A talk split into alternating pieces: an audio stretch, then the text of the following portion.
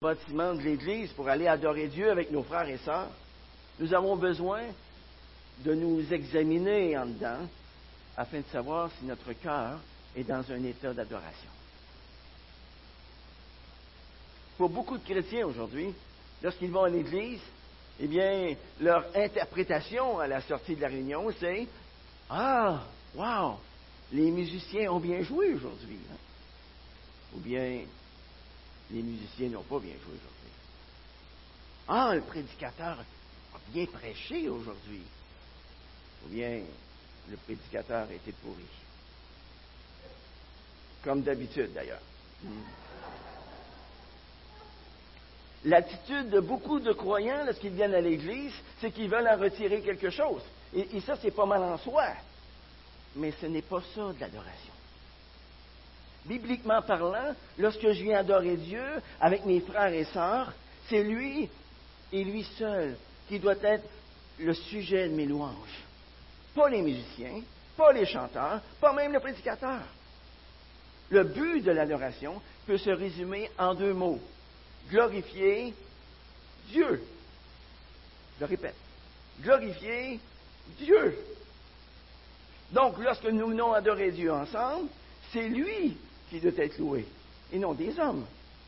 Le sujet de l'adoration dans la Bible est d'une très grande importance. D'ailleurs, le verbe adorer revient à 104 reprises dans la Bible. Et lorsque nous parlons de gens qui adorent, nous pouvons dire tout de suite que ce sont ceux qui ont la connaissance de Dieu qui peuvent adorer comme Dieu veut être adoré. La personne qui connaît Jésus-Christ comme son sauveur personnel la personne qui connaît Jésus-Christ comme étant le Seigneur de sa vie, la personne qui est venue à prendre conscience de tout ce que Dieu a fait pour lui, de tout ce que Dieu est, eh bien, c'est cette personne-là qui a la possibilité de répandre son cœur devant Dieu, de vraiment le glorifier dans l'adoration. Jésus a pu dire à la Samaritaine, les vrais adorateurs que le Père recherche. Ce sont ceux qui l'adorent en esprit et en vérité.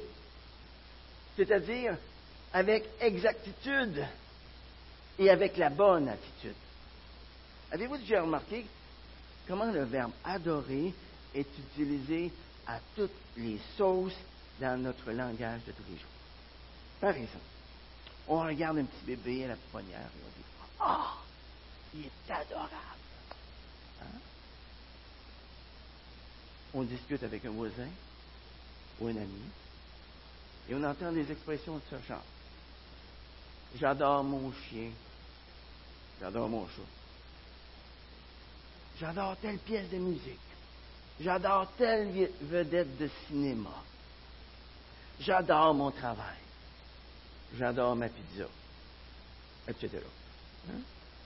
Le terme adorer qui ne devrait être utilisé que pour exprimer notre amour intense envers Dieu, est souvent pris à la légère.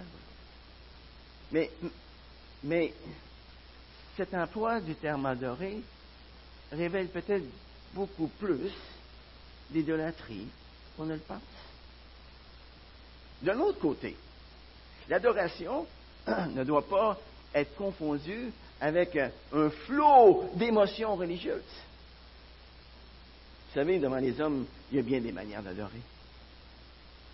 Par exemple, durant le culte d'adoration, dans certaines églises, bien les gens lèvent les mains pour adorer. À d'autres places, les gens se mettent à genoux pour adorer. Et d'autres, eh bien, se mettent la face contre terre pour adorer. Mais est-ce que Dieu regarde nos mains? Est-ce que Dieu regarde la, la position de notre corps? Lorsque nous l'adorons? Pas vraiment. Ce que Dieu regarde surtout, c'est la position de mon cœur. C'est ça que Dieu regarde. Les amis, si nous voulons adorer Dieu de la bonne façon, il faut non seulement que ce soit lui qui soit l'objet de notre adoration, mais nous devons aussi nous approcher de lui avec un cœur brisé, avec un cœur repentant, un cœur qui est prêt à lui faire confiance à partir du texte de ce matin. eh bien, j'aimerais regarder avec vous comment vivre quotidiennement dans un état d'adoration. Comment on fait ça? Vivre quotidiennement dans un état d'adoration. Eh bien, premièrement, en laissant le Saint-Esprit nous éclairer individuellement. Et on voit ça dans les versets 19 à 22. Verset 19, la parole de Dieu nous dit, n'éteignez pas l'esprit. En tant qu'enfant de Dieu, éteigne l'esprit. C'est l'empêcher de nous éclairer. Ça veut dire l'empêcher d'agir avec efficacité dans notre vie. Si on regarde attentivement les noms qui sont donnés au Saint-Esprit dans, dans, la parole de Dieu, eh bien, ça nous en dit long sur la manière dont nous pouvons empêcher le Saint-Esprit de nous éclairer. Par exemple, Romains 1,14. Eh bien, ça nous décrit le Saint-Esprit comme étant l'esprit de sainteté. Par conséquent, toute impureté entretenue a pour effet de l'éteindre, de l'empêcher de nous éclairer. Ésaïe, chapitre 11, verset 2, nous décrit le Saint-Esprit comme étant l'esprit de sagesse, d'intelligence, de connaissance. Par conséquent, lorsque nous avons peu de zèle pour la lecture, l'étude de la Bible, lorsque nous préférons l'enseignement des hommes aux enseignements de la Bible, eh bien, nous empêchons à ce moment-là le Saint-Esprit de nous éclairer. Jean 14, verset 7, décrit le Saint-Esprit comme étant l'esprit de vérité. Par conséquent, toute hypocrisie dans notre vie l'empêche de nous éclairer. 2 Corinthiens 4, verset 13, décrit le Saint-Esprit comme étant l'esprit de foi. Par conséquent, nos doutes, nos découragements, nos soucis l'empêchent de nous éclairer. 2 Timothée 1, verset 7, décrit le Saint-Esprit comme étant l'esprit d'amour et de sagesse. Par conséquent, s'il y a en nous de la dureté, s'il y a en nous un refus de pardonner, s'il y a en nous de l'amertume, s'il y a en nous des murmures, nous sommes en train d'empêcher le Saint-Esprit de nous éclairer. Comme vous le voyez, c'est très facile d'éteindre l'Esprit. En fait, tout péché conscient, qu'il soit grand ou petit, qu'il soit visible ou caché, éteint le Saint-Esprit en nous. Mais soyons positifs. Quel sera le premier effet sur nous si nous laissons le Saint-Esprit nous éclairer? Eh bien, on va voir ça dans les versets 20, 21 et 22. Premièrement, nous ne mépriserons pas les prophéties. Que veut dire le mot prophétie? Avant de répondre à cette question, on doit d'abord se rappeler qu'à l'époque de l'apôtre Paul, les chrétiens ne disposaient pas encore de tous les écrits du Nouveau Testament. Ah, ils avaient tout, tout, tout l'Ancien Testament. Mais ils, avaient, ils n'avaient que quelques lettres des apôtres qui commençaient à être mises en circulation. Mais étant donné que les Écritures n'étaient pas complètes, les prophètes du Nouveau Testament livraient parfois une toute nouvelle révélation qui venait directement de Dieu. Et le Saint-Esprit s'en servait pour transmettre ses directives aux chrétiens. Par contre, à d'autres moments, les prophètes du Nouveau Testament ne faisaient que proclamer une révélation divine qui existait déjà. Et à ce moment-là, ils citaient des passages de l'Ancien Testament ou bien certains écrits des apôtres. Mais en tout temps, en tout temps, les vrais prophètes disaient des choses qui s'accordaient parfaitement avec ce qui était écrit dans la parole de Dieu, avec ce qui avait déjà été révélé. Aujourd'hui, eh bien, la parole de Dieu est complète. Et celui qui exerce le don de prophétie proclame une révélation divine qui a déjà été révélée. Le prophète n'est pas appelé à ajouter à ce qui est déjà écrit. En disant ici par l'Éternel. Il n'y a pas à y ajouter, il n'y a pas à y retrancher non plus. C'est la Bible qui est la mesure étalon de tout ce qu'on entend, de tout ce qu'on écrit au sujet de Dieu et de sa parole. La Bible est la mesure étalon, la mesure parfaite.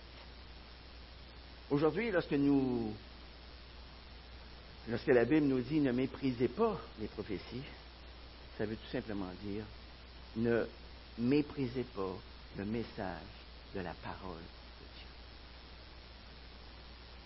La parole de Dieu est importante. Il ne faut jamais la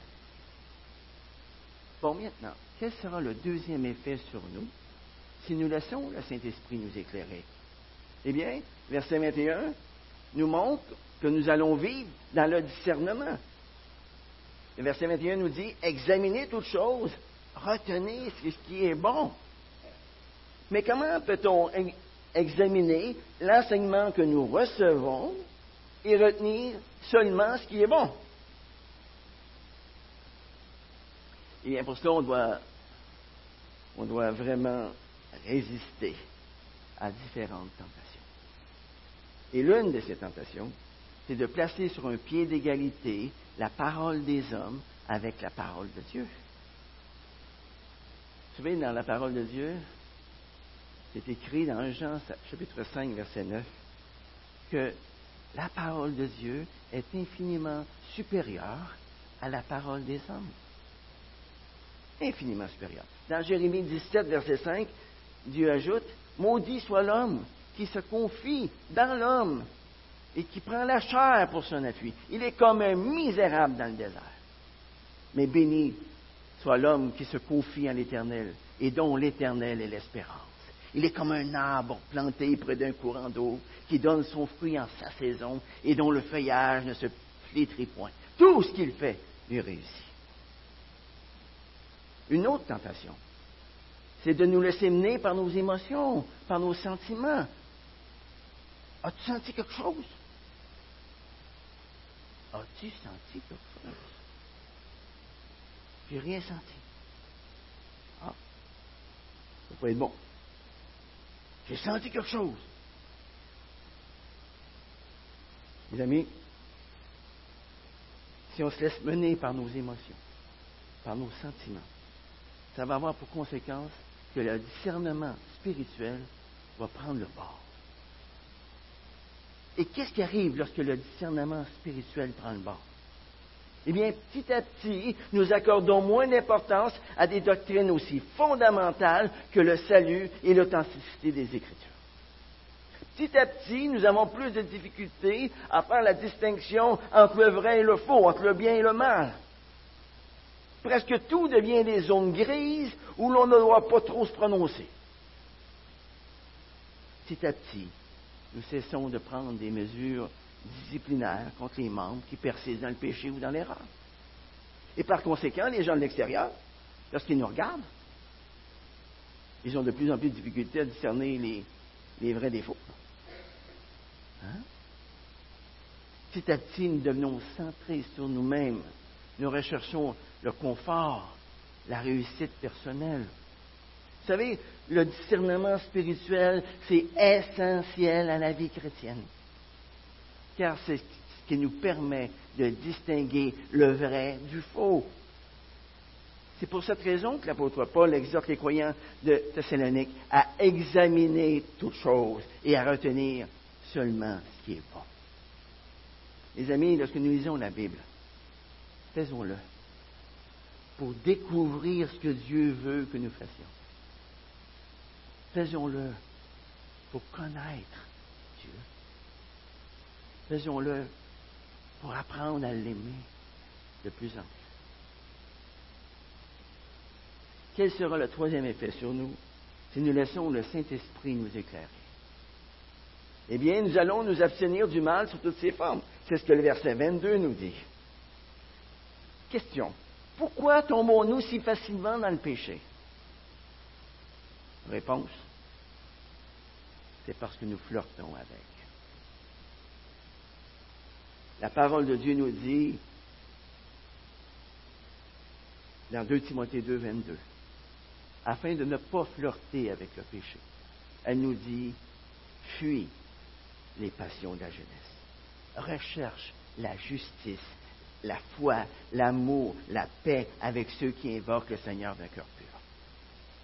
Et dans Philippiens 4, 8, Dieu ajoute que tout ce qui est vrai, tout ce qui est honorable, tout ce qui est juste, tout ce qui est pur, tout ce qui est aimable, tout ce qui mérite l'approbation, ce qui est vertueux, digne de louange, soit l'objet de vos pensées. Ici, c'est l'objet de mes pensées. Qu'est-ce qui arrive? À mes actions? Elles vont aller avec.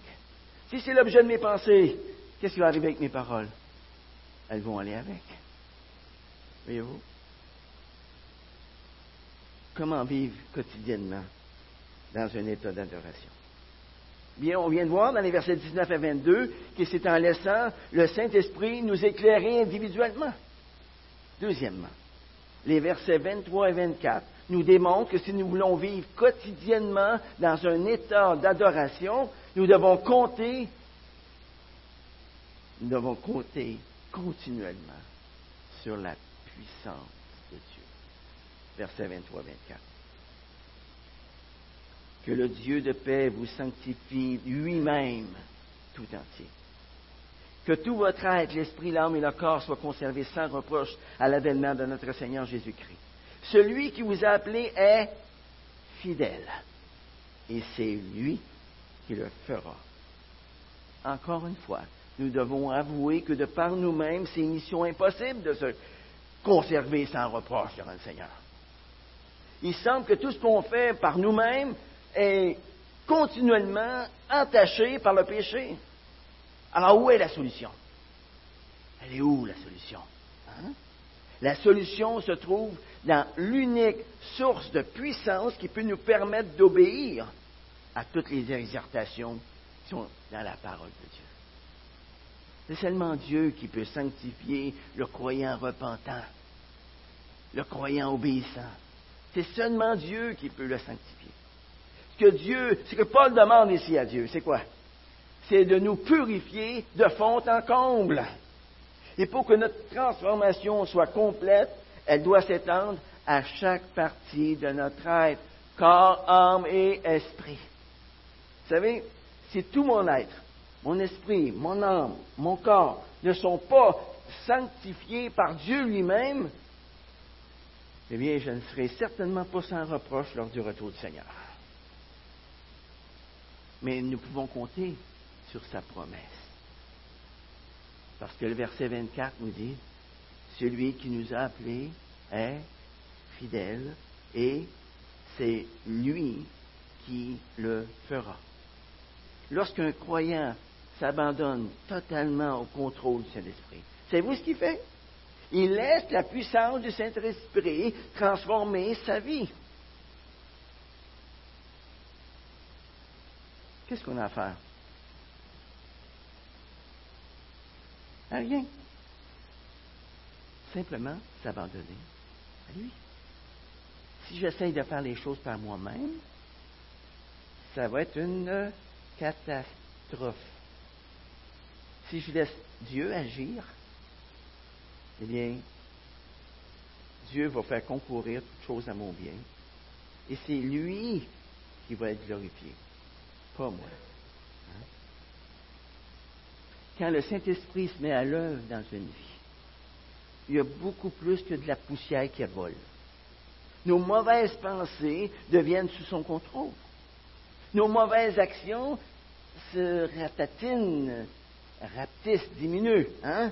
Et toutes sortes de bonnes choses fleurissent en nous. Nos bonnes intentions, qui n'aboutissaient jamais auparavant, deviennent notre manière de vivre les mauvaises habitudes que nous ne pouvions pas vaincre auparavant, eh bien, elles disparaissent sous le scalpel du maître chirurgien.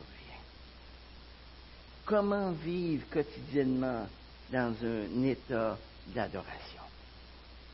On vient de voir dans les versets 19 et 22 que c'était en laissant le Saint-Esprit nous éclairer individuellement. On a vu ensuite dans les versets 23 et 24 que c'était en comptant continuellement sur la puissance de Dieu, en étant complètement dépendant de la puissance de Dieu. Et les versets 25 et 28 nous démontrent que si nous voulons vivre quotidiennement dans un état d'adoration, nous devons vivre notre adoration en communauté. Communauté. On voit ça dans les versets 25 à 28. Mais comment on fait ça, vivre l'adoration en communauté? Verset 25. Frères, priez pour nous. Priez pour nous. Donc, en priant pour les autres. Savez, on ne priera pas tant aussi longtemps qu'on n'aura pas appris à faire confiance à Dieu. Un cœur qui prie fait confiance à Dieu, même s'il ne sait pas où Dieu le conduit. Un cœur qui prie fait confiance à Dieu, même s'il ne sait pas quand les promesses de Dieu vont s'accomplir. Un cœur qui prie fait confiance à Dieu, même s'il ne sait pas comment Dieu va sortir d'une situation humainement impossible. Un cœur qui prie fait confiance à Dieu, même s'il ne sait pas pourquoi telle et telle chose arrive dans sa vie. À tous ceux qui se sentent inutiles ici ce matin, la Bible vous dit dans Jacques 5,16 que la prière agissante du juste a une grande efficacité. La prière agissante du juste est d'une très grande utilité. Vous voulez être utile pour les autres? Alors priez pour eux. Savez-vous ce qui va se passer si vous priez pour les autres? Dieu va vous donner de l'amour. Et vous agirez plus de la même façon envers C'est clair? C'est clair? Pourquoi Dieu nous demande-t-il de prier pour nos frères et sœurs dans l'Assemblée? Hein? C'est pour que leur foi ne défaille point. Les encourager. Pourquoi Dieu nous demande-t-il de prier pour ceux qui sont une autorité dans l'Église? Pourquoi Dieu demande-t-il de prier pour vos pasteurs, vos diacres, vos diaconesses? Pourquoi? Parce qu'ils en ont désespérément besoin. Ils en ont besoin. Pourquoi Dieu nous demande-t-il de prier pour nos gouvernements? C'est pour que nous puissions mener une vie paisible, tranquille, en toute piété, en toute dignité. Pourquoi Dieu nous demande-t-il de, même prier pour nos ennemis? Bien, premièrement, c'est afin qu'on ne développe pas d'amertume envers eux. Hein? Deuxièmement, c'est pour qu'on soit pour eux des poteaux indicateurs de l'amour de Dieu, de la grâce de Dieu. Pourquoi Dieu nous demande-t-il de prier pour tous ceux qui ne sont pas encore sauvés? C'est afin qu'ils puissent être touchés par l'amour de Dieu. Vous savez, lorsque dans la prière, je m'intéresse aux autres et que je m'intéresse à ce qui intéresse Dieu, savez-vous ce qui se passe? Mes soucis s'en vont. On n'a plus de problème. Hein? Ma joie revient. C'est la joie dans le cœur. Comment on fait ça? Vivre l'adoration en communauté. Verset 26 nous dit Saluez tous les frères par un saint baiser, en vivant dans la communion fraternelle. Hein? Comment se manifeste la véritable communion fraternelle des croyants? Par l'unité qui existe entre nous, par le désir de témoigner de la résurrection du Seigneur Jésus-Christ, et enfin par un amour désintéressé les uns envers les autres. Certains croyants vivent leur vie chrétienne comme des moines qui ont été liés par la loi du silence. Ils viennent le dimanche matin au culte, chantent des beaux cantiques, à côté d'un inconnu auquel ils n'adressent jamais la parole. Ils écoutent un, sermon et ils repartent chez eux comme si de rien n'était. Mais encore une fois, ça, ce n'est pas la volonté de Dieu pour les membres de son Église. Si je veux aimer mes frères et sœurs en action et en vérité, j'ai besoin d'aller les voir. J'ai besoin de parler avec ceux qui sont à mes côtés. J'ai besoin d'apprendre à connaître leurs besoins, à connaître leurs problèmes. J'ai besoin de leur consacrer du temps pour les aider. Et ça, ça s'applique non seulement aux, pasteurs dans l'Église, mais à tous, tous les chrétiens. Tous les chrétiens. Dans le Nouveau Testament, il y a une trentaine de commandements différents qui sont accolés à l'expression les uns les autres. Ces commandements nous disent ce que nous devons faire et ce qu'il faut éviter si nous voulons maintenir l'harmonie entre nous, si nous voulons grandir ensemble. Par exemple, sans cesse, nous sommes exhortés à nous accueillir les uns les autres comme Dieu nous a accueillis en Jésus-Christ. C'est de la même manière qu'on a à s'accueillir. La Bible nous exhorte aussi à prendre soin les uns des autres. La Bible nous exhorte à veiller les uns sur les autres. La Bible nous exhorte à exercer l'hospitalité les uns envers les autres. Et tous ces différents commandements sont de simples variantes du plus fréquent d'entre eux. Aimez-vous les uns les autres. Aimez-vous. Comment on fait ça? Vivre l'adoration en communauté. Troisièmement, verset 27. Je vous en conjure par le Seigneur que cette lettre soit lue à tous les frères en vivant selon l'enseignement des apôtres. Quelles sont les raisons pour lesquelles les croyants d'aujourd'hui se doivent de lire la parole de Dieu? Hein? C'est parce que c'est Dieu lui-même qui nous parle à travers sa parole. C'est Dieu qui nous parle. Sa parole est parfaite. Sa parole est, est, la source suprême de la vérité. Jésus a pu dire, ta parole est la vérité. Sa parole eh bien, elle suffit à tous nos besoins spirituels. Elle restaure notre âme. Elle rend sage l'ignorant que j'étais. Elle réjouit le cœur. Elle éclaire les yeux. La parole de Dieu est l'outil dont le Saint-Esprit se sert pour m'amener à la repentance et au salut. La parole de Dieu est l'unique source de direction fiable comme on l'a chanté tantôt, elle est une lampe à nos pieds, une lumière sur notre sentier. Dans la parole de Dieu se retrouve l'unique source d'espoir dont l'être humain a besoin. C'est la parole de Dieu qui détermine l'état spirituel de chacun d'entre nous. Jean 5, 24 nous dit, c'est Jésus qui parle et qui dit, celui qui écoute la parole de Dieu et croit en celui qui l'a envoyé, a, a la vie éternelle. Ne vient pas en jugement, mais il est passé de la mort à la vie. La parole de Dieu est la source de tout bonheur véritable. Dans Luc 11, verset 28, Jésus a dit heureux. Mais comment être heureux? Regardez la suite. Heureux ceux qui écoutent la parole de Dieu et qui la gardent. Et qui la gardent. Comment on fait cela? Vive l'adoration en communauté. Verset 28. Que la grâce de notre Seigneur Jésus-Christ soit avec vous. Mais vous, c'est quoi la grâce? C'est une faveur que je ne mérite pas. Tout simplement.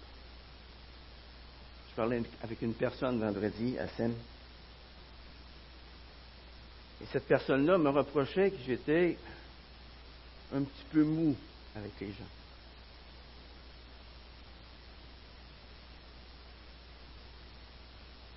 Peut-être qu'elle était un petit peu dure avec les gens. Mais moi, j'étais un peu mou. Alors je lui ai dit, toi, est-ce que tu connais le mot grâce? Elle me dit non. J'ai dit la grâce, c'est une faveur que tu fais à l'autre qui ne mérite pas. C'est cela. Et si chaque personne vivait dans la grâce, les uns à l'égard des autres, ce serait le ciel sur la terre.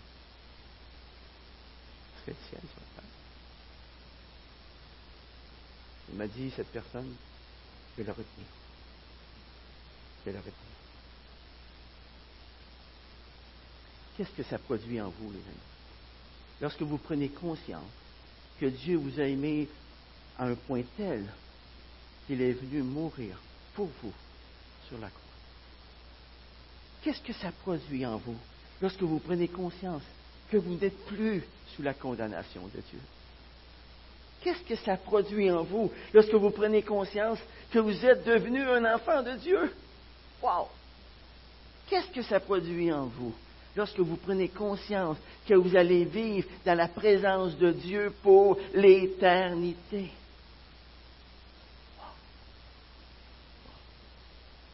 Est-ce que vous avez le goût d'adorer ce Dieu extraordinaire? Qui vous a gracié? Que vous avez le goût? Est-ce que l'amour, la joie, la paix, la patience, la bonté, la bienveillance, la fidélité, la douceur, la maîtrise de soi, est-ce que ça va envahir votre cœur à ce moment-là? Nous vivons aujourd'hui au milieu d'une génération qui est attirée par ce qui est matériel, par ce qui est passager. Mais au beau milieu de ce monde bruyant, au beau milieu de ce monde rempli de confusion, au beau milieu de ce monde oppressant dans lequel on vit, il y a des gens autour de nous qui aspirent à une paix qui leur paraît inaccessible, à la véritable paix, à la paix qui surpasse toute intelligence et que seul Dieu peut donner. Est-ce que nous sommes des poteaux indicateurs de l'amour de Dieu pour ce monde perdu? En tant que peuple de Dieu sur cette terre, Dieu nous convie à nous distinguer par notre adoration envers le Dieu de grâce, le Dieu d'amour, le Dieu de bonté, le Dieu de miséricorde, et on pourrait continuer. Les amis, ne perdons jamais de vue qui nous sommes devenus. Ne perdons jamais de vue à qui nous appartenons. Et vivons de manière conforme à ce que nous sommes devenus en lui. Prions. Seigneur, tu nous dis dans ta parole que sans toi, sans toi, on ne peut rien faire. Seigneur, apprends-nous.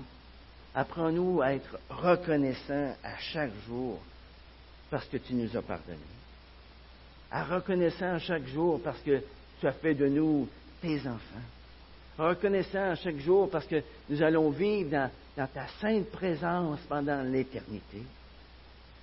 Apprends-nous, Seigneur, à aimer, à désirer ta parole. Apprends-nous à la serrer dans notre cœur afin de ne pas pécher contre toi. Seigneur, apprends-nous à t'adorer en esprit, en vérité, avec exactitude, mais aussi avec la bonne attitude. Seigneur, glorifie, glorifie ton nom à travers nos vies. Que nous devenions justement ces poteaux indicateurs de ton amour pour tous ceux qui ne te connaissent pas encore. Seigneur, accompagne-nous tout au long de cette semaine qu'on puisse vivre dans la joie et la paix que toi tu nous donnes. Qu'on puisse l'apprécier à sa juste valeur. Qu'on puisse apprécier ta présence en nous, au milieu de nous. Au nom de Jésus. Amen.